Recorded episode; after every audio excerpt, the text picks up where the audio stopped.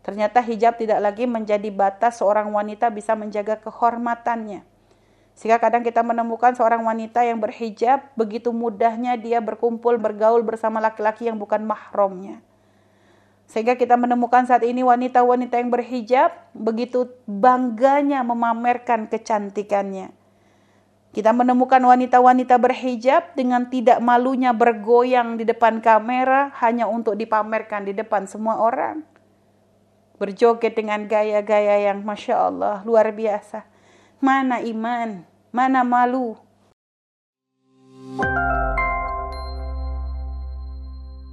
Bismillahirrahmanirrahim. Assalamualaikum warahmatullahi wabarakatuh. Tema kita sangat luar biasa hari ini.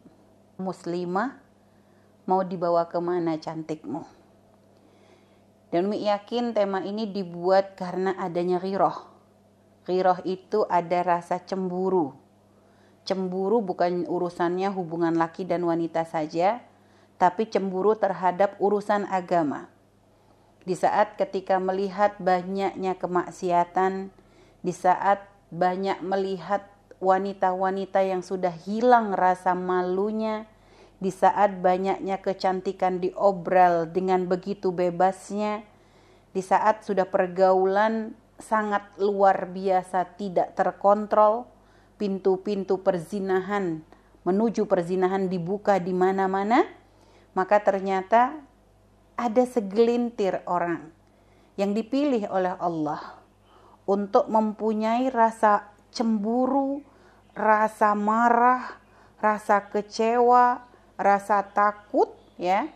Melihat keadaan yang seperti ini, jangan sampai kita akan terbawa dengan keadaan tersebut sehingga akhirnya ini para muslimah muslimah yang soleha ini mengadakan acara mulia dengan tujuan untuk menjadi bekal bagi kita semua agar kita benar-benar bisa memuliakan diri kita sebagaimana nabi kita Nabi Muhammad sallallahu alaihi wasallam membawa kita kepada kemuliaan yang sesungguhnya. Maka ini tema ini luar biasa. Memang penting untuk kita ini memahami seperti apa sih Islam itu memandang kecantikannya wanita Apakah memang kecantikan itu menjadi nilai segalanya? Maka ini akan kita bahas bersama. Dari tema yang disebutkan ada hal-hal yang ingin dibahas. Yang pertama adalah memahami makna cantik yang sesungguhnya. Baik. Islam ini agama yang luar biasa, agama rahmatan lil alamin, agama yang sangat sempurna dan ini harus kita yakini tidak ada syariat yang sangat luar biasa. Syariat yang sangat menjaga wanita melebihi syariatnya Nabi Muhammad Sallallahu Alaihi Wasallam. Seringkali kadang kalau untuk memamerkan, untuk menunjukkan bagaimana cara syariat memperhatikan wanita, Umi kadang sering kali menghadirkan kondisi wanita sebelum datangnya Islam. Jadi wanita sebelum datangnya Islam kayak apa sih? Sebelum datangnya Islam itu wanita tuh benar-benar direndahkan ya. Dalam semua peradaban, bukan hanya peradaban jahiliyah. Semua peradaban. Kalau coba kita membaca sejarah, kita akan menemukan bagaimana wanita tuh benar-benar dihinakan dan sangat-sangat direndahkan. Ya. Sehingga diceritakan bagaimana dalam peradaban Yunani kuno. Dalam peradaban Yunani kuno itu wanita tidak lebih daripada saktul mata Saktul mata itu barang rendah yang artinya bisa begitu murahnya untuk diperjualbelikan, begitu mudahnya untuk ditukar tambah. Jadi nilai wanita itu sama sekali tidak ada. Mereka akan menjadi spesial kalau mereka ada fisik yang bisa dilihat atau dinikmati, tapi pun fisik itu tidak menjadikan mereka terangkat, hanya menjadikan mereka itu lebih dimanfaatkan. Dalam peradaban Eropa juga sama, wanita akan dinilai tinggi di saat ada sesuatu pada dirinya yang akan membawa kepada keuntungan duniawi. Sehingga mereka dimanfaatkan hanya untuk kebutuhan-kebutuhan tertentu, akan tapi mereka tidak punya hak milik sama sekali. Semua yang dimiliki mereka maka menjadi milik laki-laki. Ya. Jadi yang dimiliki wanita itu menjadi milik laki-laki bahkan untuk pakaian yang mereka pakai pun jadi mereka akan yang dimiliki oleh mereka itu menjadi milik orang yang bertanggung jawab bagi mereka. Jadi seperti itu artinya tidak punya hak milik, tidak diakui dan mereka pun akan dianggap terhormat jika mereka membawa keuntungan. Dalam peradaban jahiliyah itu lebih parah juga, parah juga sama. Wanita benar-benar gak dihargai, dianggap rendah, barang hina, sehingga mempunyai anak wanita itu sangat-sangat memalukan. Makanya bahkan di dalam Al-Qur'an Allah berfirman, "Wa idza busyira ahadum bil untha dhalla wajhuhu muswaddan wa huwa kadhim." Jadi kalau ada orang dikasih berita, kamu punya anak perempuan. Dhalla wajhu, langsung wajahnya berubah menjadi gelap. Muswaddan, berubah menjadi hitam. Itu hitam maksudnya gambaran marahnya orang. Orang kalau berubah marah kan wajahnya langsung berubah kelam gitu. Wahwa kadhim, karena begitu marahnya yatawara minal qaumi min su'i ma Jadi mereka tuh berusaha menutup-nutupi gimana caranya supaya orang ini nggak tahu kalau dia punya anak perempuan. Karena ini dianggap aib, dianggap hina. Padahal melahirkan kan nggak bisa diatur. Kita nggak bisa ngeremot, oh saya pengennya pengennya keluar perempuan atau saya pengen keluar lagi nggak bisa. Cuma begitu bodohnya. Jadi perempuan yang melahirkan sudah susah payah masih disalahkan lagi jika yang ternyata yang terakhir adalah wanita. Jadi berusaha menutupi sehingga mereka membuat pilihan. Ayum sikuhu ala hunin. Jadi pertama ayum sikuhu ala hunin am yadusuhu fit turab. Apakah mereka ini akan tetap dipertahankan tapi tentu mereka nanti akan menjadi terhina? Atau pilihan yang keduanya, apakah mereka anak-anak perempuan ini dipendam hidup-hidup untuk menutupi aib tersebut? Alasa amayahkumun kata Allah. Allah rendahkan nih. Begitu buruknya keputusan mereka. Begitu buruknya. Sehingga dari sini saja sudah menunjukkan bagaimana Allah itu mengangkat wanita. Karena yang menciptakan wanita adalah Allah. Dan Allah tidak menciptakan wanita untuk direndahkan. Karena laki-laki dan wanita ini saling membutuhkan. Makanya dalam penciptaan Nabi Adam sekalipun kita bisa melihat bagaimana Allah itu ingin menunjukkan hubungan antara lelaki dan wanita. Sayyidah Hawa Ya ibunda kita Sayyidah Hawa ini tidak diciptakan dari tanah yang sama seperti Nabi Adam akan tetapi diciptakan dari tulang rusuknya Nabi Adam. Menunjukkan apa? Nabi Adam diciptakan oleh Allah dari tanah. Setelah itu dari tulang rusuknya Nabi Adam diciptakanlah Sayyidah Hawa. Menunjukkan bahwa wanita ini menjadi bagian daripada laki-laki yang tidak bisa dipisahkan. Sehingga laki-laki yang diciptakan secara utuh ini hendaknya memang menjadi pimpinan, pemimpin bagi wanita. Dan wanita yang menjadi bagian daripada laki-laki tadi menjadi sesuatu yang harus dijaga dan dihormati oleh para lelaki. Lihat, dalam penciptaan pun Allah sudah menunjukkan. Jadi bukan dibuat ini dari tanah, ini dari tanah. Kalau begini nanti akan terjadi persaingan. Siapa yang lebih hebat? Tapi tidak. Diciptakan dari bagian. Dari bagiannya laki-laki. Tulang rusuknya Nabi Adam terciptalah Sayyidah Hawa. Subhanallah. Ini lihat. Allah mencatat ini ada hikmah. Jadi Allah tidak menciptakan sesuatu itu kecuali ada pelajaran yang bisa kita ambil di dalamnya. Dan dengan datangnya syariat Nabi Muhammad SAW, wanita itu diangkat setinggi tingginya. Bahkan pernah dalam guyonannya Sayyidina Umar kepada Rasulullah SAW, ketika Rasulullah menghindari istri-istrinya karena istrinya menuntut sesuatu kepada Nabi, Nabi tinggalkan istri-istri beliau.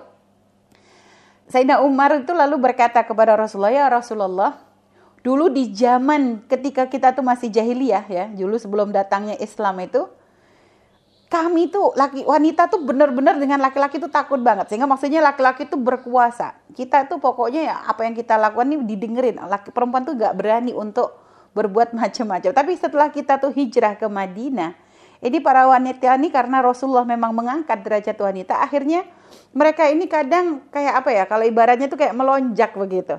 Sehingga kadang ya ibaratnya uh, ada perubahan yang awalnya mereka begitu ketakutan untuk apa pun mereka tidak berani, tapi ketika ternyata Islam membuka, ini kadang para wanita tuh jadi lebih berani sehingga kadang kita yang kalah. Jadi Sayyidina Umar tuh guyon dengan Nabi dan Nabi tertawa. Dan Nabi tidak menafikan. Karena memang Islam tidak pernah merendahkan wanita seperti itu sehingga sampai pendapat mereka tidak didengar, tidak ada. Sehingga dari guyonan Sayyidina Umar sendiri itu menunjukkan perubahan yang terjadi pada wanita dari sebelum Islam dengan setelah Islam. Ketika Nabi Sayyidina Umar bercanda begitu bukan untuk bukan untuk mengeluh, hanya ya begini menyampaikan keadaan yang sesungguhnya Karena ternyata ketika Islam mengangkat wanita, akhirnya mereka pun lebih berani untuk menyuarakan pendapat mereka. Sehingga kadang pun ya wanita itu lebih bisa berekspresi dan sebagainya. Nah, itulah gambaran wanita di dalam Islam. Dan Nabi pun sangat menyanjung wanita. Bahkan ketika ada wanita datang kepada Rasulullah, ya Rasulullah, kami itu kalah terus dengan laki-laki. Kalau bana alaina rijal. Ya, kami itu kalah dengan kaum laki-laki. Mereka bisa sholat bersamamu, mereka bisa jihad ya Rasulullah. Terus kami itu dapat apa? Lihat apa yang dikatakan oleh Nabi. Nabi sampai berkata, lihat betapa bagusnya pertanyaan wanita tadi. Pernah kalian dengar pertanyaan lebih bagus daripada wanita ini? Maka Nabi katakan ketika kalian menjadi apa menjaga rumah kalian, ya kalian menjadi seorang ibu seorang istri yang baik seorang ibu yang merawat anak-anaknya. Jadi ternyata khidmahnya seorang istri di rumah ternyata bisa mengalahkan pahalanya jihad. Bisa seperti pahalanya orang laki-laki yang jihad bisa bilillah luar biasa. Bahkan Nabi pun menyanjung wanita.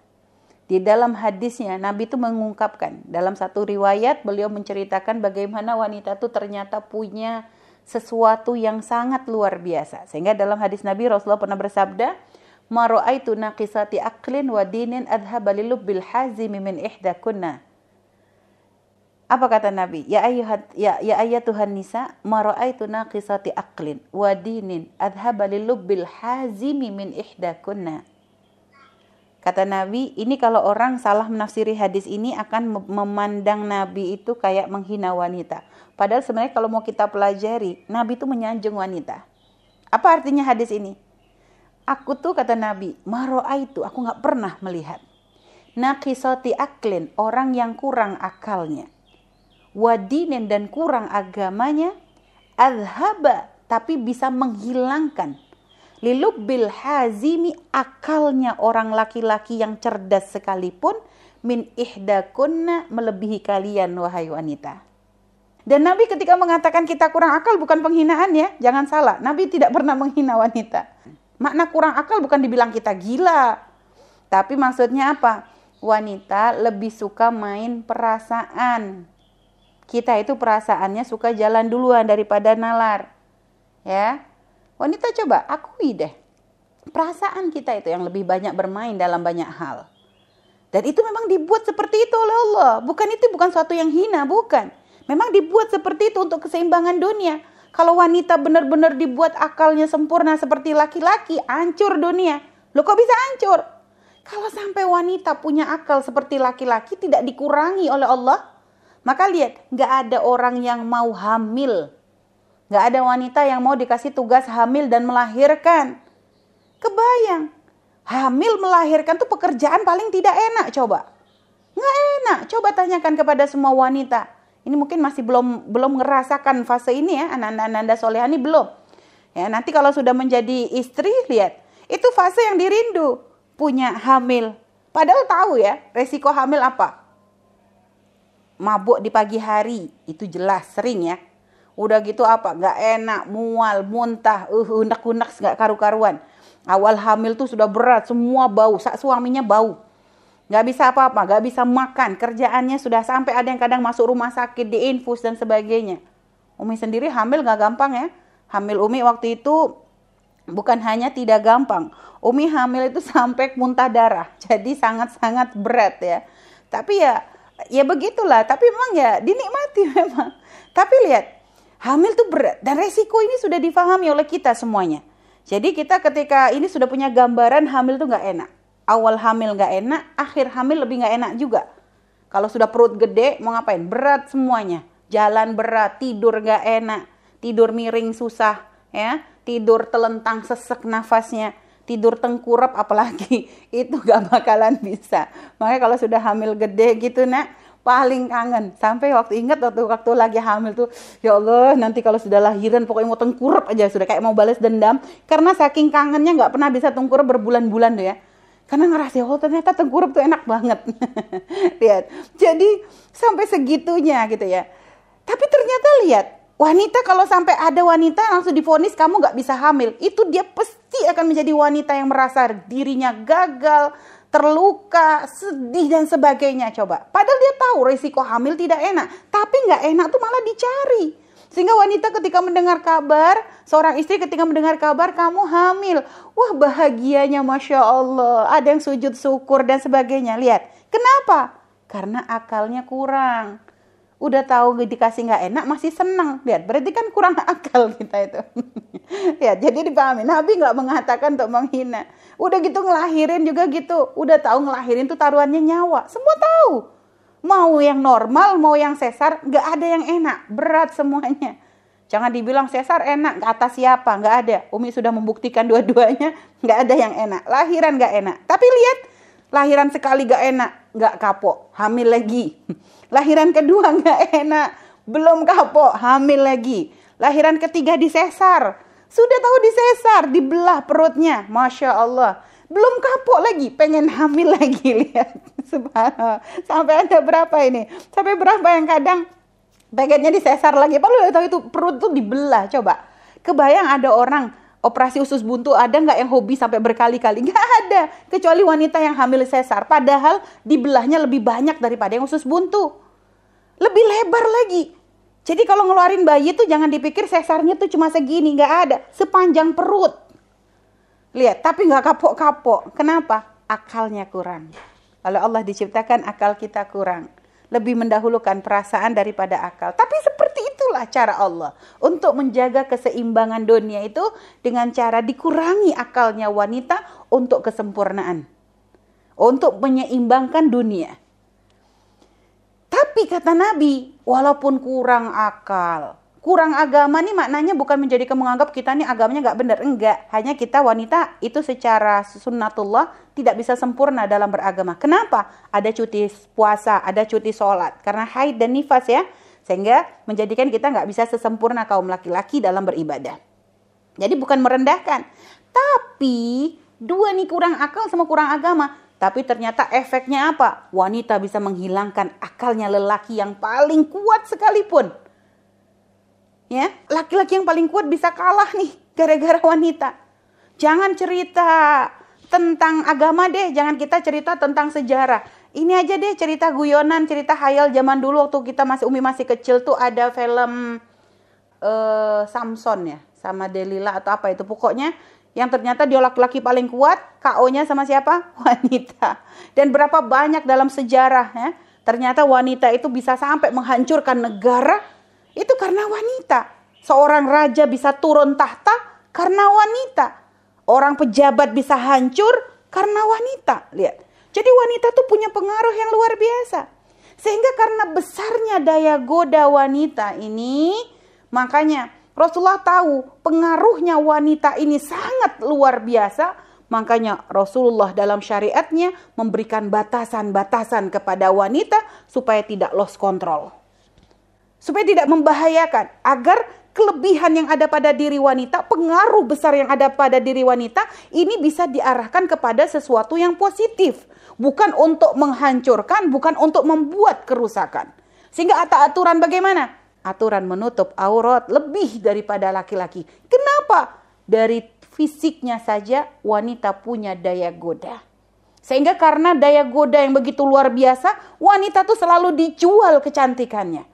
Coba lihat sekarang, promo apa pun, kalau ada iklan apa pun, promo apa pun, coba lihat. Paling sering wanita yang dijual. Kenapa? Ada daya tariknya. Wanita tuh punya daya tarik. Mau diakui nggak diakui itu ada. Ya, sehingga mau promo berkaitan wanita atau promo yang nggak berkaitan wanita pun wanita tuh disisip-sisipkan promo rokok misalnya, rokok itu identiknya laki-laki, tapi wanita ada di situ. Coba promo kendaraan, mobil, wanita lagi yang dijual di situ. Lihat, hampir kenapa? Ada daya tarik sehingga mereka menjadikan wanita itu untuk untuk daya tarik untuk menjadikan orang itu lebih lebih condong. Artinya mereka pun menjadi ada karena rasa daya tariknya wanita itu dijual untuk menarik pembeli dan peminat kan begitu. Makanya Islam menjaga wanita dibuat aturan-aturan yang luar biasa dari mulai aurat kita. Nabi sendiri memang mengisyaratkan almar'atu tuqbilu ala surati syaitan wa tudbiru ala surati syaitan. Wanita itu kata Nabi tampak depan dan tampak belakang kayak setan. Ini lihat orang kalau nggak paham sentimen lagu itu Nabi itu menghina banget masa wanita dibilang kayak setan. Bukan, Nabi bukan bilang ini makanya memahami hadis Nabi itu nggak boleh pakai hawa nafsu, nggak boleh pakai emosi, tapi belajar daripada orang-orang yang bisa menafsirkannya dengan benar. Maknanya Nabi bukan merendahkan kita, tapi Nabi di situ ingin menunjukkan wanita itu daya godanya ngalah-ngalahin setan, baik tampak dari depan ataupun tanpa belakang. Dari depan menggoda, dari belakang juga menggoda. Itu loh. Jadi makanya depan belakang kayak setan tuh maksudnya daya godamu tuh heboh. Daya godamu tuh luar biasa. Itu loh ingin ditunjukkan. Sehingga makanya karena daya tariknya wanita yang luar biasa, syariat benar-benar menjaga kita. Aurat kita di lebih banyak. Laki-laki rambut boleh kelihatan, perempuan enggak harus ditutup. Kenapa? Rambutmu tuh menggoda. Ya. Pakaian laki-laki mah dari pusar sampai lutut ya. Nutupnya dari pusar sampai lutut. Tapi coba wanita kalau sampai dikasih aurat pusar sampai lutut hancur dunia. Makanya aurat kita tuh benar-benar dari ujung sampai ke ujung ditutup semuanya. Ya adapun masalah wajah ini ada khilaf. Ada yang mengatakan wajib ada yang mengatakan tidak wajib sehingga kita tidak akan membahas tentang khilaf yang mau memilih menutup seluruh tubuh oke okay. ada ulama yang mengatakan wajib yang tidak mau menutup seluruh tubuh, ada ulama yang yang mengatakan tidak wajib juga memang ditutup. Tinggal kita boleh memilih siapa. Yang nggak boleh, yang tidak mau pakai cadar misalnya meran, langsung menyalahkan, wah yang pakai cadar tuh fanatik, agamanya berlebihan. Eh jangan sembarangan, mereka ngikutin syariat yang lebih berat. Kalau kita memilih bagian yang tidak pakai cadar, jangan merendahkan yang pakai cadar. Adapun yang pakai cadar, jangan merendahkan yang tidak cadar. Karena yang tidak cadar pun mengikuti ada ulama yang mengatakan tidak wajib. Jadi bukan untuk merendahkan kita. Yang penting yang dikatakan wajib ditutupi itu yang kita tutupi. Apa? Dari mulai rambutnya, bukan dari sampai dari ujung sampai ke bawah ujung kaki dan juga tidak membentuk lekuk-lekuk tubuh kita. Karena nggak cukup dengan hanya ditutup kalau masih lekuk-lekuknya kelihatan. Lekuknya ini loh yang menggoda. Jadi lekuknya menggoda, kayak lontong itu ya, dipepet begitu pun orang tetap doyan. Karena tahu di dalamnya tuh enak. Ya sama, mau ditutupin, tapi kalau misalnya bentuknya mepet begitu tetap menarik, malah bikin penasaran. Ukurannya jelas kok. Ya itu, makanya jangan salah. Jadi diperketat begini bukan karena sentimen. Kenapa kok Islam diskriminasi banget? Laki-laki dadanya boleh kelihatan. Ayo coba Gak usah ngomongin agama. Jadi perempuan obral dada gitu dibilang apa? Dibilang gila kita. Karena secara nggak usah ngomongin agama pun secara norma nggak pantas. Itu loh, nggak pantas. Bahkan orang barat sendiri yang bebas pun mereka masih punya malu kok. Kalau ada orang sampai buka dada di depan tempat orang dikatakan ini perempuan nggak beres juga kok. Kalaupun banyak yang ngelihat bukan karena pernah karena ditonton kayak orang gila begitu. Lihat, Islam tuh luar biasa. Kecantikan, makna kecantikan itu bukan kecantikan fisik yang dinilai. Makanya masalah fisik itu menjadi pembahasan yang hampir tidak dibahas dalam Islam. Coba kita kenali wanita-wanita mulia dalam Islam. Coba kita lihat Sayyidah Khadijah Al-Kubra. Wanita pertama paling mulia. Bahkan sebelum Islam, sebelum beliau memeluk agama Islam, sebelum Islam datang, Beliau itu sudah dikenal sebagai wanita dengan gelar at-tahirah. Wanita suci. Belum Islam itu. Cuma itu sudah menjadi poin plus bagi Sayyidah Khadijah. Padahal waktu itu masa jahiliyah ya. Beliau hidup di masa jahiliyah.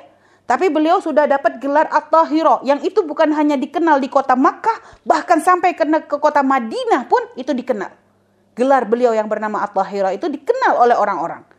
Sehingga lihat semua pembesar-pembesar Quraisy saat itu menjadikan Sayyidah Khadijah itu rebutan kembang desa, kembang kota, bukan desa lagi, kembang kota. Semua orang berharap untuk bisa menjadi suaminya, padahal beliau sudah menjanda dua kali, lihat.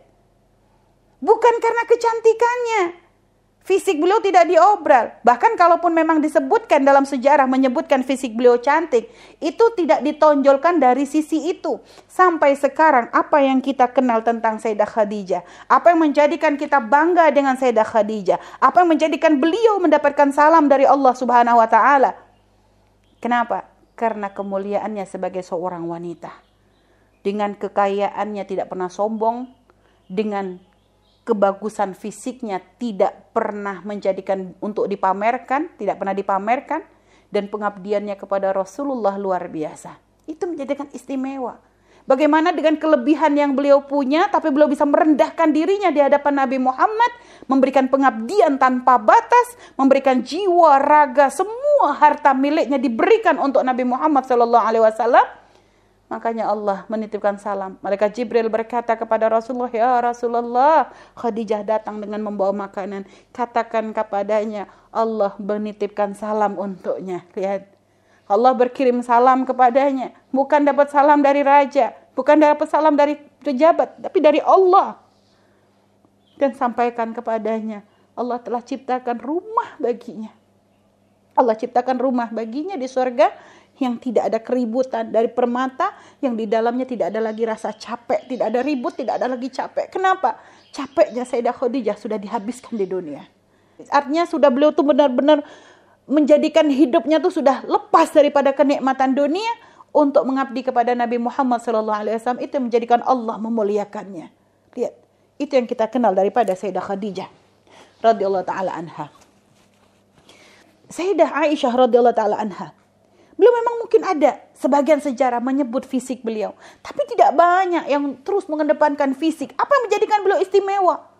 Dengan usianya yang begitu jauh dari Nabi, tapi ternyata beliau bisa menjadi wanita yang sangat bisa memantaskan diri untuk menjadi pendampingnya Nabi Muhammad Wasallam. Dengan ilmunya, dengan kecerdasannya, beliau menjadi wanita yang ikut menyebarkan hadis atau menyebarkan nasihat dari Nabi Muhammad Wasallam. Kecerdasannya bukan untuk kesombongan, tapi menjadi orang manfaat bagi umat sehingga sampai dikatakan oleh para ulama pada waktu itu di zaman Sayyidah Aisyah tidak ada satu permasalahan pun yang kami rasa berat kecuali ketika kami bawa kepada Sayyidah Aisyah kami akan menemukan jawabannya. Lihat, kecerdasannya luar biasa. Tapi tidak pernah menjadikan beliau sombong. Tidak pernah menjadikan beliau semena-mena, tidak. Bahkan beliau menjadi orang yang sangat menjaga kehormatannya. Adapun kalau seandainya pernah mendengar kisah tentang perang Jamal yang pernah menimpa kepada Sayyidah Aisyah, ini bukan karena keinginan beliau untuk membuat pemberontakan, tapi istihadnya beliau untuk membuat kemaslahatan bagi umat, tapi ternyata ada orang yang bermain di balik itu semua sehingga menjadi sebab perpecahan. Tapi setelah itu apa yang dilakukan Sayyidah Aisyah? Beliau benar-benar menyesali apa yang beliau lakukan. Istihad beliau ternyata membawa mudarat bagi umat sehingga menjadikan beliau tuh terus menangis, menangis, menangis, menyesali dosa-dosanya dianggap dosa, padahal tidak dosa. Kalau ada orang menyesali dosa luar biasa, ini menyesali dosa yang tidak dilakukan, kan luar biasa itu. Jadi bukan karena beliau itu berdosa beristihad. Jadi beliau melihat ini maslahat bagi umat. Dilakukan. Ternyata ada yang bermain di balik itu. Diadu domba antara umat Islam. Sampai terjadi pertumpahan darah. Lalu beliau pun bertobat kepada Allah subhanahu wa ta'ala. Sehingga setelah itu bahkan sampai kata Sayyidah Isa. Awalnya aku berharap ketika aku mati aku dikuburkan bersama Nabi. Tapi setelah apa yang aku lakukan sehingga beliau sampai terlibat dalam perang Jamal. Maka beliau minta untuk dimakamkan bersama istri-istri Rasulullah yang lain dibagi. Lihat. Wanita hebat Sayyidah Fatimah. Apa yang kita kenal dari Sayyidah Fatimah? Kalau apakah ada yang terus mengungkit tentang kecantikannya? Tidak. Kecantikannya beliau jelas. Karena beliau adalah orang yang paling mirip dengan Nabi Muhammad. Tentu fisiknya akan luar biasa. Karena Nabi Muhammad paling sempurnanya manusia. Dan Sayyidah Fatimah paling mirip dengan Rasulullah Wasallam. Tapi tidak pernah ada yang berani untuk terus menyebut fisiknya secara terus menerus. Tidak hanya disebutkan data jamalin, ya punya kecantikan. Tapi yang paling dikedepankan apa? Sebagai wanita yang paling punya rasa malu. Punya rasa malu. Beliau sangat malu. Sehingga nasihatnya beliau apa? Wanita yang mulia tidak melihat dan tidak dilihat laki-laki. Luar biasa. Nasihat mahal dari Sayyidah Fatimah ketika ditanya siapakah wanita yang paling mulia? Wanita yang tidak melihat dan tidak dilihat. Maknanya bagaimana? Wanita yang ketika melihat laki-laki, dia menjaga pandangannya. Qaddul basar. Bukan mengikuti pandangan dengan pandangan berikutnya. Bukan lalu setelah dia senang lalu diikuti. Menjadi stalker. Tidak ada begitu. Jadi wanita yang tidak melihatnya wanita yang mampu menjaga pandangannya. Matanya melihat, tapi ada batasan apa yang pantas dilihat dan yang tidak pantas dilihat. Dan wanita yang tidak dilihat laki-laki maknanya apa? Bukan disuruh ngumpet terus, bukan. Walaupun memang Sayyidah Fatimah pun sangat menjaga. Tapi maksudnya wanita ketika men, tidak akan senang menjadi pusat perhatiannya laki-laki. Itu loh. Jadi wanita yang tidak dilihat maknanya wanita yang tidak akan senang di saat dirinya menjadi pusat perhatiannya laki-laki. Itu wanita luar biasa. Ya, pahami mana ini. Beliau ajarkan rumus istimewa untuk menjadi wanita solehah. Maka makna kecantikan dalam Islam adalah bukan kecantikan fisik, tapi lebih kepada kecantikan batin. Kita melihat bagaimana dalam sejarah Islam orang-orang mulia yang secara fisiknya jauh dari sempurna. Sayyidina Bilal bin Rabah, seorang laki-laki yang secara kulitnya gelap, ya, mungkin jauh dari kata tampan, tapi ternyata pangkatnya tinggi di hadapan Allah, orang yang sangat dicintai oleh Nabi Muhammad sallallahu alaihi wasallam. Abdullah ibn Mas'ud, coba lihat. Sayyidina Abdullah bin Mas'ud itu secara fisik kurang. Ya, Sayyidina Abdullah bin Mas'ud itu orang yang menjadi pembawa sendalnya Nabi Muhammad wasallam. Secara fisik kurang, sampai dikatakan fisiknya Sayyidina Abdullah bin Mas'ud itu mohon maaf tidak tinggi. Sampai dikatakan tingginya beliau dengan pedangnya Beliau tuh punya pedang, tapi tinggi beliau dengan pedangnya tinggian pedangnya. Tinggian pedangnya. Tapi luar biasa, pernah beliau tuh menjadi bahan jadi tertawaan orang-orang di kota Madinah. Waktu itu saya uh, Abdullah bin Mas'ud tuh kayak ada angin tuh sampai kayak mau ke bawah angin. Sehingga orang-orang tertawa. Nabi tahu. Lalu Nabi bertanya, kenapa kalian tertawa? Mereka menjawab, kami tertawa melihat kecilnya kakinya Abdullah ibn Mas'ud ya Rasulullah. Lalu apa jawab Nabi? Ketahuilah, kaki Abdullah ibn Mas'ud di hadapan Allah lebih berat daripada gunung Uhud. Maksudnya apa? Jangan dianggap remeh. Memang di dunia kayaknya kurang fisik, tapi di akhirat dia punya amalan yang luar biasa. Lebih berat amalnya daripada gunung Uhud. Gunung Uhud berapa? Artinya menunjukkan gambaran keagungannya Sayyidina Abdullah ibn Mas'ud. Sayyidah Saudah binti Zam'ah, istri dari baginda Nabi kita Muhammad Shallallahu Alaihi Wasallam. Bagaimana beliau? Dikenal sebagai wanita yang secara fisik tidak tidak disebut sebagai wanita yang cantik, tinggi besar dan secara fisik ya tidak dikatakan cantik. Dalam riwayat bahkan tidak disebutkan beliau cantik, tapi apakah mengurangi kemuliaan beliau? Bahkan Sayyidah Aisyah sampai menyanjung kepada Sayyidah Saudah demi Allah, aku tidak pernah ingin menjadi seorang wanita melebihi keinginanku seperti Saudah. Artinya apa? Begitu cintanya kepada Nabi Muhammad Shallallahu Alaihi Wasallam, beliau tuh ingin tetap sambung dengan Rasulullah, bahkan merelakan harinya untuk Sayyidah Aisyah agar bisa tetap menjadi menjadi istrinya Nabi Muhammad. Beliau sadari umur beliau sudah tua, beliau tidak bisa lagi mungkin menjalankan tugas sebagai seorang istri secara sempurna, tapi beliau tetap ingin bersambung dengan Nabi Muhammad SAW. Dan Nabi pun ketika akan menceraikan beliau bukan karena beliau tidak baik, tidak. Bukan juga karena beliau sudah tua, tidak. Hanya Nabi tahu istri punya tanggung jawab dan beliau tidak ingin memberikan beban berat kepada Sayyidah Saudah. Sehingga Nabi ingin menceraikannya karena ingin memberikan kebebasan kepada Sayyidah Saudah supaya nanti lebih nyaman dalam beribadah dan sebagainya. Hanya saja Sayyidah Saudah tetap ingin sambung dengan Nabi Muhammad Shallallahu Alaihi Wasallam, ya Rasulullah, aku sudah tidak ada hajat. Artinya sudah tidak ada keinginan sebagai sebagai wanita. Akan tetapi aku tetap ingin menjadi pendampingmu kelak di akhirat, menjadi dapat gelar istrimu di akhirat. Maka ya Rasulullah, aku berikan hariku untuk Aisyah. Aku berikan hariku untuk Aisyah. Lihat, Subhanallah. Jadi begitu mulianya beliau. Terus siapa lagi? Sayyidah Ummu Aiman, orang yang ikut merawat Rasulullah dari kecil. Bukan orang yang diciptakan dengan kebagusan fisik. Bahkan dikatakan beliau adalah orang dari kulit hitam begitu. Dulu menjadi budak dari ibundanya Rasulullah. Setelah itu beliau mengikuti Sayyidah Khadijah dan akhirnya memang dimerdekakan oleh Rasulullah SAW. Dan apa gambaran Rasulullah tentang wanita yang bernama Sayyidah Ummu Aiman? Beliau mengatakan kepada para sahabatnya, kalau kalian ingin menikahi wanita ahli surga, maka nikahi wanita ini. Tidak dilihat fisiknya. Itulah makna kecantikan di dalam Islam Secara fisik beliau memang tidak dikatakan luar biasa, tapi ternyata di hadapan Allah tinggi. Itulah makna kecantikan di dalam Islam, bukan makna kecantikan zahir, tapi kecantikan batin. Jadi kecantikan zahir bukan utama. Jadi kecantikan itu hanya sekedar bonus saja. Kecantikan itu bonus, akan tetapi pun bisa menjadi musibah. Karena ternyata kecantikan bisa menjadikan seorang itu mendapatkan murka Allah banyak yang terjerumus dalam kehinaan karena kecantikan. Yang di akhirnya menjual kecantikannya untuk mendapatkan dunia, merendahkan dirinya, membuka auratnya, memamerkan kecantikannya untuk sekedar mendapatkan masa, disanjung di hadapan manusia. Tapi lihat, wanita-wanita yang seperti ini dia akan direndahkan oleh Allah serendah-rendahnya. Karena dia telah menjadikan kecantikannya bukan jalan untuk semakin dekat kepada Allah, tapi menjadikan dia semakin direndahkan, semakin menjadikan dia tuh jauh dari rahmat Allah Subhanahu wa taala. Makanya subhanallah. Bagaimana Islam memandang wanita, memahami kemuliaan wanita? Ad-dunya mata. Dunia itu adalah perhiasan.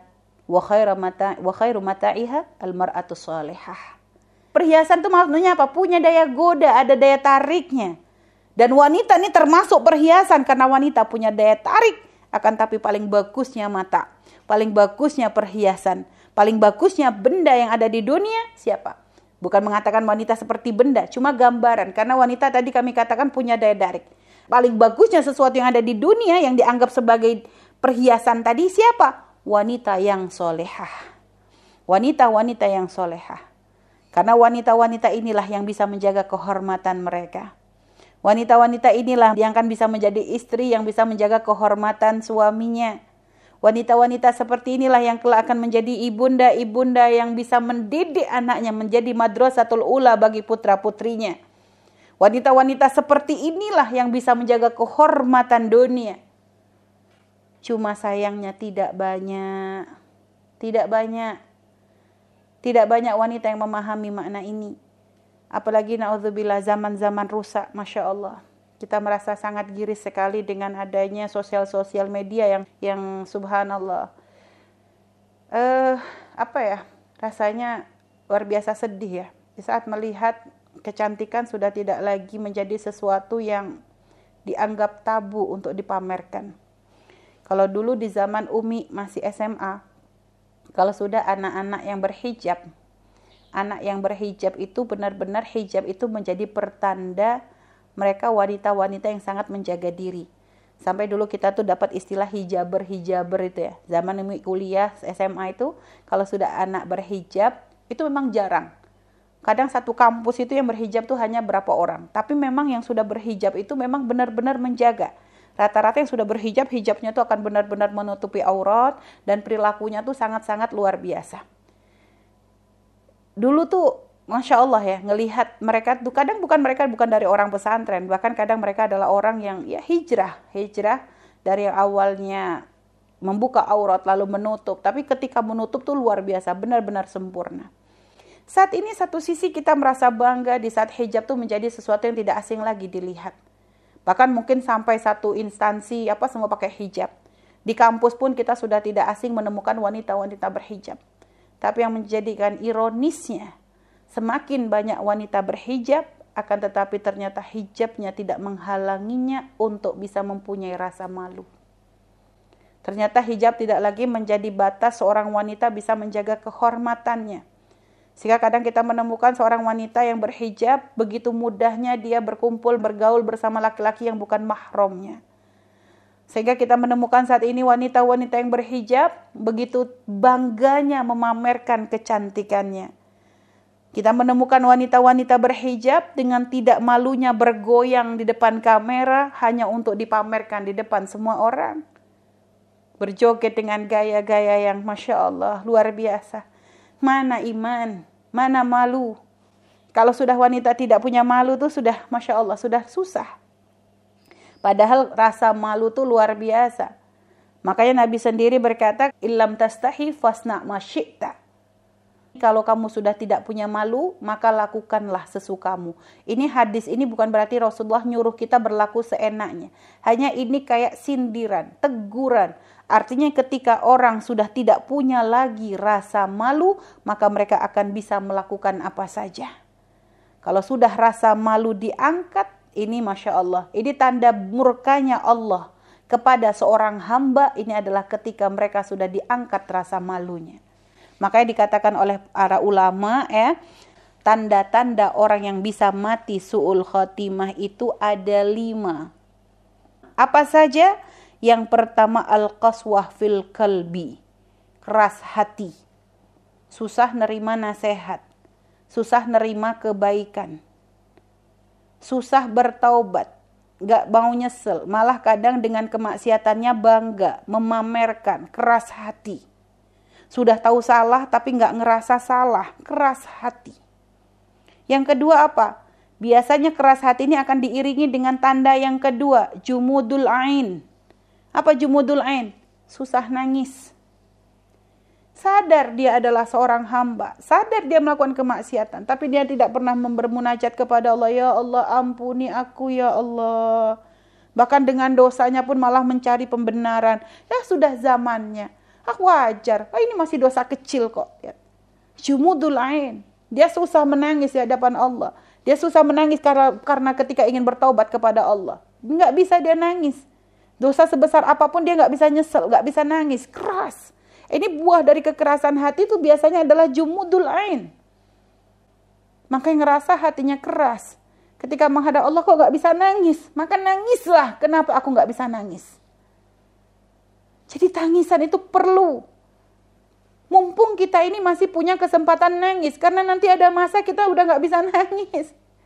Kalau kita sudah masuk di alam kubur gak bisa nangis anak-anak solehah. Kita mau nangis seperti apa ketika kita nggak bisa menjawab malaikat malik mungkar nakir, kita nggak kita nggak akan percuma. Tangisan kita nggak ada nilainya. Ketika nanti kita di padang mahsyar mau nangis seperti apa, nangis darah pun nggak akan ada gunanya. Nggak akan bisa menolong kita sudah. Makanya tangisan itu perlu saat ini. Ketika Allah masih berikan kesempatan kepada kita untuk bisa menangis, Ketika Allah masih bisa memberikan kesempatan kepada kita untuk bermunajat kepada Allah Subhanahu wa taala, gunakan kesempatan ini sebaik-baiknya. Sesali dosa kita. Sesali kemaksiatan kita. Sesali waktu yang sering kita sia-siakan. Sesali ketika kita jauh dari Rasulullah Shallallahu alaihi wasallam. Sesali itu semua. Yang ketiga apa? Khilatul haya. Nah, ini yang ketiga. Ketika orang sudah sedikit rasa malunya. Dia sudah tidak lagi punya rasa malu. Dia bangga ketika wajahnya disanjung oleh manusia, dibangga, dipamerkan di hadapan orang-orang yang sebenarnya tidak pantas untuk melihat. Karena sekarang coba bayangkan soleha, ketika kita punya kecantikan wajah kita, lalu tiba-tiba kita pamerkan. Tentu mungkin ada yang menyanjung, wah cantiknya, Wah, Masya Allah. Tapi sekarang coba, jika mereka yang menyanjung, lihat. Yang menyanjung pun tentu kadang ada, kalau ini laki-laki, ada syahwat, ada hawa nafsu. Mungkin akan ada ketertarikan, tapi hanya sebatas itu, ketertarikan dunia. Dan dijamin yang bisa tertarik kepadanya pun untuk menjadikan istri pun kadang masih mikir. Karena laki-laki pun kalau misalnya senang sama perempuan cantik, tapi tetap yang dicari wanita cantik yang bisa menjaga diri. Kalau ada laki-laki senang dengan wanita cantik yang tidak bisa menjaga diri, lihat, itu karena kadar imannya segitu sama juga. Tapi kalau dia adalah orang yang takut kepada Allah, orang yang mulia, orang yang bisa menjaga agamanya, dia tidak akan tertarik dengan wanita yang biasa memamerkan dirinya. Kenapa? Kalau sudah sebelum menikah dia sudah begitu tidak malu untuk memamerkan dirinya, maka ketika menjadi istri pun sangat mungkin dia tidak bisa menjaga kehormatannya. Sangat mungkin. Karena kalau dia laki-laki yang punya cemburu kepada agama, laki-laki yang kuat agamanya, tidak akan bangga dia. Seperti Nabi Muhammad Shallallahu Alaihi Wasallam. Sayyidah Fatimah bukan orang yang suka memamerkan kecantikannya. Enggak. Hanya pernah Rasulullah tuh melihat Sayyidah Fatimah pakai kalung. Yang kalung itu bagi wanita tidak pernah dilarang oleh Nabi. Tapi untuk putri Nabi ini spesial. Nabi nggak kepengen putrinya itu menyenangi satu kenikmatan dunia sekecil apa pun. Sehingga kalung bagi Nabi ini kalau sudah dipakai Sayyidah Fatimah ini permasalahan berat. Sehingga akhirnya apa? Wajah Nabi berubah. Wajah Nabi berubah ketika melihat kok Fat Sayyidah Fatimah pakai kalung. Sayyidah Fatimah orang yang sangat sensitif, sangat ngerti dengan perubahan pada wajah Nabi. Sehingga akhirnya apa? Kalungnya langsung dilepas, kalungnya dijual, setelah dijual dibelikan seorang budak, lalu setelah itu budaknya dimerdekakan oleh Sayyidah Fatimah, lalu ngadep lagi kepada ayahnya. Nanya Rasulullah, mana kalungmu ya Fatimah? Sudah kujual ya, sudah kubelikan seorang budak dan sudah aku merdekakan. Nabi lalu tersenyum bangga kepada putri beliau. Kenapa? kadar keimanan itu yang menjadikan Nabi ingin berharap putrinya menjadi wanita yang mulia. Begitulah. Jadi kalau ada laki-laki kok senang dia punya istri dipamerkan, ini laki-laki yang tidak punya rasa malu. Kalau ada laki-laki yang senang kecantikan istrinya kok dia umbar, ini laki-laki yang sudah hilang separuh agamanya. Sudah hilang kehormatannya. Laki-laki yang dayus, nggak ada cemburu. Dia biarkan misalnya suka wanitanya. Siapa wanita itu bisa maknanya adik, bisa maknanya adalah istri bisa maknanya adalah anak kok dibiarkan untuk diombar, kok di, dia merasa bangga dengan hal tersebut bahkan membiarkan tidak pernah negur dan marah, ini disebut laki-laki dayus. Apa laki-laki dayus? Laki-laki yang nggak punya cemburu kepada agama dan disebutkan dalam hadis Nabi termasuk di antara orang yang tidak akan melihat Allah. Bahkan dikatakan tidak akan mencium bau surga. Siapa? Laki-laki dayus yang membiarkan wanita-wanitanya menjadi wanita-wanita menjadi tontonan umum. Jadi wanita yang memamerkan gayanya, joget-joget dan sebagainya, masya Allah. Karena ada aplikasi sekarang yang membuat orang tuh jadi kayak ulat bulu, ya. Ada aplikasi yang bikin orang jadi kayak ulat bulu, nggak bisa dengar buka aplikasi itu kecuali badannya goyang. Ya kan kayak gitu. Jadi kayak ulat keket begitu ya, model goyang-goyang. Jadi lihat kamera goyang, lihat ini goyang, lihat dengar musik. Ada aplikasi begitu kan sekarang ini. Masya Allah. Dan begitu banyaknya yang ternyata ikut bergabung wanita-wanita yang katanya pakai hijab. Jadi luar biasa. Makanya subhanallah ini hikilatul haya. Tanda orang-orang suul khotimah kalau sudah rasa malunya dicabut. Rasulullah SAW bersabda ya dalam riwayat yang lainnya disebutkan Iza abghadallahu abdan. Kalau Allah sudah membenci seorang hamba, lihat. Siapa yang membenci? Allah. Dibenci manusia aja sudah stres kita. Kalau ada orang nggak suka sama kita, kita sudah susah. Ini Allah membenci. Jika Allah sudah membenci seorang hamba, apa yang akan dilakukan oleh Allah? Naza'a minhul haya. Akan Allah angkat rasa malunya. Artinya apa? Dia gak punya lagi rasa malu. Luar biasa. Menakutkannya nih. Terus apa lagi? Waraghbah fid dunia. Keinginan kepada urusan dunia. Hilang rasa zuhud. Jadi tomak kepada dunia. Dunia, dunia, ketenaran tuh dunia. Viral. Viral tuh. Dunia pengen viral. Dunia tuh. Kalau sekarang kan dunianya begitu. Tontonan apa yang kamu perlihatkan? Sehingga kamu mendapatkan pengikut. Oke, di dunia mungkin kamu punya dapat pengikut. Tapi lihat, pengikutmu saat ini tidak akan mengangkatmu dari neraka kalau Allah memasukkanmu ke dalamnya. Pengikut yang banyak ini tidak akan menjadi selamat kita di dalam kubur. Kalau ternyata selama ini yang kita tontonkan adalah satu perkara yang tidak terhormat, kehinaan, kita nggak pernah ngajarin orang untuk semakin dekat dengan Allah, bahkan menjadikan orang mungkin jauh dari syariat. Maka lihat, pengikut yang banyak ini, mereka akan semakin menjerumuskanmu kepada kehinaannya Allah. Karena kita merasa sudah punya dunia, sudah banyak orang yang suka, lupa. Kadang itu namanya istidraj. Kayaknya nikmat. Kayaknya punya pengikut nikmat, karena punya duit banyak. ya Duitnya banyak, yang seneng kayaknya banyak. Tapi jangan salah, ada istidroj. Istidroj itu apa? Kayak kayak nikmat, tapi ternyata itu cara Allah untuk merendahkannya. Makanya segera bertaubat. Lalu yang terakhir apa? Yang terakhir, watulul amal. Lima yang terakhir adalah tulul amal, panjang angan. Jadi kalau mau bertobat, nanti dulu deh nunggu tua, ini masih muda, sayang. Nanti aja deh kalau sodako nunggu kaya, sekarang mah belum punya duit. Jadi setiap mau beramal nanti, nanti, nanti. Nah, itu ya tulul amal, itu tanda orang suul khatimah. Jadi tadi ya, lima perkara yang menjadikan orang suul khatimah adalah di saat dia sudah punya keras hati, keringnya air mata, lalu dia sudah tidak lagi punya rasa malu, lalu dia sudah tidak ada zuhud dalam urusan dunia, dan yang terakhir tulul amal, panjang angan. Na'udzubillah, semoga Allah menjaga kita dari itu semuanya. Jadi itu tadi masalah kecantikan wanita, makanya benar-benar kita jangan terperdaya. Terus selanjutnya apalagi tadi pembahasannya memahami batasan-batasan yang tidak di, dilewati oleh wanita dalam mengikuti tren kecantikan. Sekarang ini Masya Allah, tren kecantikan luar biasa ya. Orang kalau pengen cantik, Masya Allah. Ada yang orang hidungnya pas-pasan, tiba-tiba ketemu-ketemu hidungnya udah mancung ke depan. Ada lagi yang pipinya agak-agak nyempluk gitu ya. Hehe, tiba-tiba ketemu lagi udah lonjong begitu. Masya Allah. Ada yang bibirnya hitam, eh ketemu-ketemu udah merah nggak hilang-hilang lagi. Masya Allah ya. Kemarin ngelihat perasaan alisnya nggak ada. Oh sekarang tiba-tiba jadi tebel. Ada tuh Masya Allah tren kecantikan tuh. Aduh Kita sampai ditanya tuh pusing, Umi gimana kalau kita pakai emas?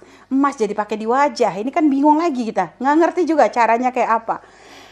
Intinya, kita boleh untuk menjadi tampil lebih cantik, boleh. Tapi jangan sampai melakukan sesuatu yang bisa merubah penciptaan. Kalau sekedar perawatan, oke okay lah ya. Misalnya perawatan-perawatan ya supaya lebih bersih, supaya lebih bagus, nggak ada masalah boleh-boleh saja. Tapi kalau sampai merubah, misalnya hidung saya mah cuma sekitar 2 cm misalnya. Oh, tapi saya sekarang pengen jadi 4 cm. Lah itu loh, itu yang merubah khuluk itu berarti kita gak syukur dengan yang diberikan oleh Allah. Ya, kita nggak syukur dengan diberikan oleh Allah. Harusnya sudah disyukuri. Emang hidung mau disegi, segini mau gimana? Kita orang Indonesia kok hidung kita emang pas-pasan modelnya? Ya jadi buka begini jangan dirubah. Jangan sampai nanti jadi operasi pakai plastik. Masya Allah. Kecantikan yang sampai menjadikan orang merubah penciptaan ini bahaya. Dosa gede. Urusan-urusan ini jangan dianggap remeh. Dosa. Kenapa? Maknanya adalah apa? Dia tidak mensyukuri yang Allah belikan dia tuh seakan-akan pengen protes ya Allah kenapa sih wajah saya kayak begini Allah tuh bisa nyiptain gak sih gitu loh. Jadi kalau kayak mau diomongin tuh bahasanya gitu. Dia pengen nyalain Allah. Kenapa ada orang hidung mancung saya kok hidungnya begini? Kenapa ada orang mukanya tirus? Kenapa saya tembem begini? Jadi dia tuh kayak mau komplain sama Allah. Kayak kayak Allah tuh salah menciptakan dia. Itu loh makna kurang ajarnya kepada Allah. Itu menjadikan dosanya gede di situ. Nah, tapi kalau dalam kecantikan hanya sekedar masih dalam batas wajar, perawatan, ini dan sebagainya, bukan sampai untuk merubah penciptaan, maka boleh. Tapi pun boleh di sini jangan di stop di omongan boleh. Sekarang ketika saya menjaga wajah saya untuk semakin lebih cantik, nah pertanyaan berikutnya, cantikmu tuh untuk siapa? Itu loh. Jadi Umi bilang boleh perawatan. Oh berarti kita kalau mau cantik dandan ke salon boleh, boleh Umi nggak ngelarang. Tapi habis kamu jadi cantik tuh untuk siapa? Kalau ternyata Mi saya mau nikah ini untuk persiapan untuk cantik untuk suami saya. Oh kalau itu mah berarti kamu sudah siap-siap mau dapat pahala. Pengen nyenengin calon suamimu, tapi jangan dipamerkan sebelum nikah. Nah, disimpan dulu waktu nikah, uh istriku begini gitu loh. Jadi kejutan gitu ya. Jadi dari jangan dipamerkan dari sebelumnya. Kalau memang tujuanmu adalah untuk menyenangkan suamimu, itu pahala soleha. Tapi permasalahan sekarang nggak begitu. Niatnya sih untuk suami. Tapi ternyata dalam prakteknya gak cuma untuk suami, untuk rame-rame. Ya, saya itu banyak Awalnya kalau dia bilang saya niat dandan lillahi ta'ala untuk suami saya ya Allah. Tapi habis itu apa? Dipamerkannya kepada selain suaminya juga. Loh ini kejujuranmu ini. Kamu bisa bohongin manusia tapi kamu gak bisa bohongin Allah. Allah tahu yang ada di hatimu. Untuk siapa kamu menjadi cantik nih? Jadi wanita gak dilarang cantik. Dalam syariat tuh dibolehkan wanita cantik. Untuk siapa? Pertama suami, itu rob nomor satu. Kenapa? Karena cantiknya jadi pahala. Kalau dia bikin suami senang. Karena kan tanda wanita sholat itu apa? Kalau ada seorang wanita yang dia itu menjalankan kewajiban sholat. Lalu setelah itu dia tuh menyenangkan. Menyenangkan untuk dilihat. Dan dia bisa menjaga kehormatannya. Dakhalat jannah. Maka dia akan menjadi wanita yang masuk surga. Dia jadi wanita masuk surga tuh ternyata luar biasa. Pintunya tuh dibuka. Ya, Wanita yang bisa menjaga kehormatannya, dia menjalankan kewajiban sebagai seorang hamba, lalu dia menyenangkan ketika dilihat oleh suaminya, ya. Jadi kecantikannya itu untuk nyenengin suami. Setelah itu apa? Menjaga kehormatannya, menjaga harta, rumah suaminya, menjaga kehormatannya, maka dia akan menjadi wanita yang masuk surga. Jadi untuk suami nomor satu. Tapi permasalahannya ini yang sedikit. Banyaknya bukan untuk suami. Yang kedua apa? Untuk sama-sama wanita. Maksudnya kita biasa ada perkumpulan wanita. Nih kayak begini nih wanita-wanita semua. Bolehlah dandan khusus untuk wanita-wanita. Tapi tapi lihat lagi. Saya ada acara majlis wanita Mi. Jadi saya boleh dandan ya? Boleh. Tapi hati-hati. Boleh dandan, tapi di jalannya kamu tuh kan nggak kumpul sama wanita aja. Ah, pengennya dandan untuk wanita, tapi naik angkot. Yang diangkut siapa? Supir angkotnya bukan wanita. Supir angkot di situ ada laki-laki, ada yang bukan marawi. Kalau dipamerin dari angkot ya berarti bukan untuk wanita toh, untuk rame-rame berarti. Jadi kalau kayak begitu gimana? Ya mungkin kamu tutup dulu kayak pakai masker ya supaya nanti ditampilkannya adalah atau mungkin ini adalah mobil pribadi yang tertutup nanti keluar-keluarnya adalah di depan wanita. Jadi begitu. Di kumpulan wanita boleh. Makanya kalau kayak di Arab itu ya waktu kita Umi sendiri waktu nikah di Arab. Umi nikah waktu di Yaman, jadinya waktu nikah kita pakai ala-ala Arab. Jadi waktu pas kumpulan wanita, kalau sudah ada pernikahan tuh wanita-wanita sudah berdandan, kita pakai baju yang bagus. Benar, tapi wanita semua. Wanita semua. Jadi laki-laki pun kalau ada yang masuk ya, misalnya dalam pernikahan e, kayak pengantin wanita di Arab itu ya, kalau di Yaman waktu kita dulu, jadi satu-satunya laki-laki yang boleh masuk ya suami karena aurat kita sudah kelihatan. Jadi kesama mungkin abang, misalnya saudara waktu itu kebetulan Umi yang mewakili orang tua tuh abang, orang tua nggak ada. Atau mungkin kalau ada orang tua ya orang tua. Jadi biasanya masuk ke dalam acara pengantin pertemuan laki perempuan kan perempuan ini buka aurat. Muka aurat. Nah ini biasanya yang masuk hanya orang tua si laki-laki, orang tua si perempuan, serta itu suami dan mungkin yang mahram dengan si perempuan. Begitu. Jadi benar-benar e, kecantikan tuh ya hanya untuk dan juga ada perempuan-perempuan yang lain yang boleh dihadirkan. Jadi kecantikannya memang untuk terbatas orang yang mahram dan juga para wanita. Dan ada lagi, kita boleh cantik untuk siapa? Untuk diri sendiri. Senang kan ya? Ngaca tuh senang kan? Ya, kita ngaca. Ngaca, senyum-senyum sendiri ya. Senang biasa kita. Makanya kadang orang suka selfie-selfie itu kan gitu. Selfie gaya miring sini, miring situ, monyong sini, monyong situ. Oke, nggak ada masalah. Selagi untuk diri sendiri. Jadi bibir saya tuh kalau agak mancung ke sini bagus nggak sih foto? Oh ternyata bagusan normal ya sudah. Jadi biasa biasa untuk sekedar senang-senang diri sendiri boleh. Yang bermasalah udah muka di aneh-aneh, udah muka tuh di full, udah gitu dipampangin di sosmednya. Ini loh yang masalah. Jadi kalau pribadi tuh ya pribadi, bukan dipamerkan lagi. Ya, jadi seperti itu. Jadi para ananda-ananda yang soleha-soleha, jadi cantik tidak dilarang, tapi sekarang tanyakan, untuk siapa cantikmu? Kalau kamu cantik hanya untuk dipamerkan, ya nggak beda sama orang-orang jahiliyah dong. Yang hanya menilai wanita dari fisiknya. Dan lihat orang yang hanya menilai wanita dari fisiknya ketika kita hanya bisa memamerkan kecantikannya, kita nggak akan puas Orang kalau hanya pengen dinilai dari sisi cantiknya gak akan puas. Hari ini dia sudah punya wajah begini, besok dia pengen merubah lagi lebih cantik. Kenapa? Karena ada saingan yang lebih cantik. Wah dia harus membuat sesuatu yang menjadikan dia lebih berbeda. Capek dia hidupnya. Kenapa? Karena kalau sudah kurang kelebihannya itu akan menjadikan dia ditinggal oleh manusia. Stres ya. Dia hanya hidup untuk orang. Dia tidak hidup untuk Allah. Hidupnya hanya untuk diekspos. Hidupnya hanya hidupnya hanya untuk dipamerkan privasinya sudah tidak ada. Kehormatannya pun akan dihilangkan. Dan lihat setiap orang, ada yang mengaguminya, ada yang mencacinya juga ada. Capek hidup seperti itu. Makanya Islam tidak mengajarkan wanita untuk menjadi seperti itu. Wanita mulia, sadari makna ini. Lalu setelah itu soleha. Setelah memahami batasan, lalu bagaimana cara kita memahami bahwa perempuan itu derajatnya tinggi di dalam Islam. Ya Allah, kurang apa Nabi kita di dalam menjelaskan Kurang apa Nabi kita di dalam mengangkat derajat wanita itu? Hah? Bayangkan, kita dulu wanita seperti apa? Sebelum Islam datang, gak ada ceritanya wanita itu dapat waris. Gak ada. Bahkan sebelum Islam di zaman jahiliyah, wanita bukan dapat warisan, tapi diwarisi. Jadi kalau ada seorang laki-laki ninggalkan istri, nanti istri itu bisa diwarisi, jatuh kepada orang berikutnya yang paling kuat di antara kaumnya. Jadi istri itu dioper. Dulu begitu. Tapi dengan datangnya Islam, dihilangkan tradisi sesat tadi dan wanita dapat bagian. Tapi ini pembagiannya nggak adil. Wanita bagiannya dikit, laki-laki banyak. Itu laki-laki dua kali perempuan. Oke, sekarang saya ajak Anda untuk berpikir.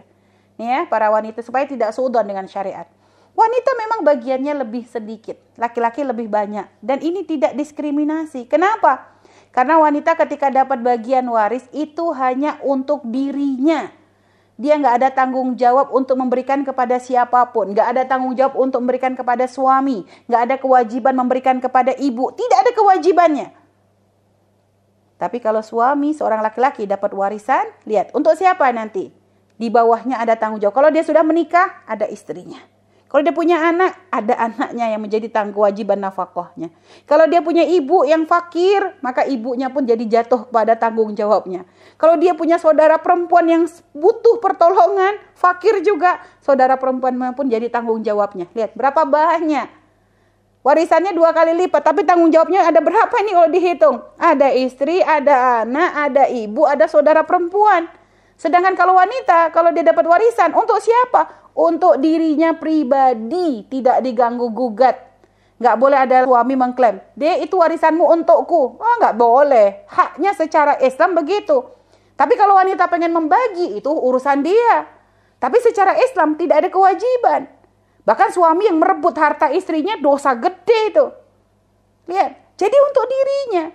Makanya kalau digambar ini, ada si Fulan. Ada si A sama si B ini kakak adik. Si A laki-laki, si B perempuan. Anggap saja ada Ahmad, ada Aisyah. Ya, Ahmad, Aisyah nih kakak adik. Si Ahmad Aisyah nih ditinggal bapaknya. Ternyata bapaknya ninggalin duit 3 juta. Nggak ada yang lain. Anggap sehingga warisannya gimana? Ahmad dapat 2 juta, si Aisyah dapat 1 juta. Oke, okay? ya. Nah, setelah itu Ahmad sama Aisyah nih sama-sama mau nikah. Nah, di kampungnya kalau yang namanya pernikahan kan ada lamaran. Si laki-laki nanti maharnya, maharnya si lelaki itu bayarnya 2 juta. Anggap aja tradisi di kampung. Akhirnya bagaimana? Ahmad menikah, Aisyah menikah. Ahmad ngelamar seorang wanita ya ngelamar wanita akhirnya dia bayar 2 2 juta si Aisyah dilamar laki-laki laki-laki bayar mahar 2 juta jadi berapa sekarang duitnya Aisyah dapat 3 juta Ahmad duitnya habis nah jadi tanggung jawabnya laki-laki itu lebih besar. Waktu ngelamar dia modal nanti jadi imam pun dia memberikan nafkah. Sedangkan wanita ya hanya di diberi dinafkahi diperhatikan dicintai. Ini wanita, makanya enak banget jadi wanita. Bagaimana juga Nabi menjelaskan? Ketika ada seorang laki-laki ya Rasulullah siapakah orang yang paling harus aku hormati dalam hidupku? Ya maka disebut ibumu ibumu ibumu. Seperti itulah Islam memuliakan wanita. Dan masih banyak lagi bukti-buktinya ya yang menunjukkan bagaimana Islam itu sangat mengangkat wanita setinggi-tingginya. Sehingga tadi urusan aurat kita dijaga urusan berpergian dikasih batasan. Tidak boleh wanita berpergian dua marhalah jauh sendirian. Kenapa? Sayangnya syariat supaya apa supaya kita terjaga supaya kita bisa tetap terhormat biar kita aman dari gangguan-gangguan orang-orang dolim lihat itu perhatian syariat dan masih banyak lagi buktinya yang kalau dijabarkan seharian nggak cukup ya. Tapi insya Allah apa yang sudah kami sebutkan, Umi sebutkan dari awal akhir tentang masalah keagungan wanita. Ini insya Allah semoga menjadi bekal. Hanya yang harus selalu Umi ingatkan, ingat Rasulullah mencintai kita. Nabi sangat perhatian. Makanya Nabi sebelum wafat, siapa yang diingat Nabi termasuk selain umat ya, Nabi nyebutin kita. Istausu bin nisa khairah An-nisa an-nisa Allah Allah bin nisa jaga wanita kata Nabi jaga wanita. Nabi sudah punya petunjuk firasat bahwasanya nanti ada zaman di saat wanita sudah hilang rasa malu. Makanya Nabi istausu bin nisa khaira. Ingatkan wanita dengan cara yang baik Nabi cinta sama kita maka ayo balas cinta Nabi Balas cinta Nabi kepada kita ini dengan cara apa? Jadikan diri kita mulia. Banggalah dengan hijab yang kita pakai ini. Hijab ini bukan sekedar untuk menunjukkan, untuk menjadikan kita lebih cantik. Karena biasa memang orang pakai hijab jadinya kayaknya lebih tirus. Enggak, enggak cuma segitu nilai kita. Tapi ini adalah hijab untuk pembuktian kita agar kita tuh bisa dilihat oleh Rasulullah Shallallahu Alaihi Wasallam kita belum sempurna dalam menjalankan syariat Nabi. Solat kita masih jauh daripada khusyuk. Ya, kita suruh sodakoh pun belum bisa banyak. Kenapa untuk menjaga diri kita sendiri kok kita masih belum bisa? Kita mau ngadep apa ke Rasulullah nanti? Ketika Nabi bertanya, kenapa tidak kau pakai hijabmu? Kita ingin menjadikan ini nih identitas supaya kita dikenali oleh Nabi Muhammad. Ini cara kita untuk cari perhatiannya Rasulullah. Biar beliau nanti melihat kita di akhirat ya Rasulullah. Aku umatmu. Aku telah mencoba menjalankan syariatmu. Aku jaga kehormatanku. Aku tutup auratku ya Rasulullah. Mengikuti syariatmu. Itu yang ingin kita tunjukkan nanti di hadapannya Nabi Muhammad Sallallahu Alaihi Wasallam. Jadi bangga kita ketika ada orang nanti merendahkan kita tidak akan menjadikan kita lengah atau terperdaya. Tidak, karena ada Nabi yang melihat kita nanti. Nabi yang akan men, akan menjadi saksi bagaimana kita ini menjalankan syariat dengan sebaik-baiknya. Kita ingin tunjukkan itu di hadapan Rasulullah agar kita diaku menjadi umat beliau. Kita ingin menjadikan Rasulullah bangga. Kita tidak ingin menjadikan Rasulullah menangis. Karena dikatakan Nabi nangis jika melihat umatnya bermaksiat. Nabi nangis jika melihat umatnya melanggar Allah. Dan kita tidak ingin menjadikan Rasulullah sedih karena kita. Kita ingin menjadikan beliau tersenyum bangga kepada kita. Hadirkan di hati kita seandainya Rasulullah di hadapan kita. Masih beranikah kita pamer kecantikan kita kepada laki-laki yang bukan mahram kita. Kalau Nabi di hadapan kita, masih maukah kita nih mau membuka aurat kita ini?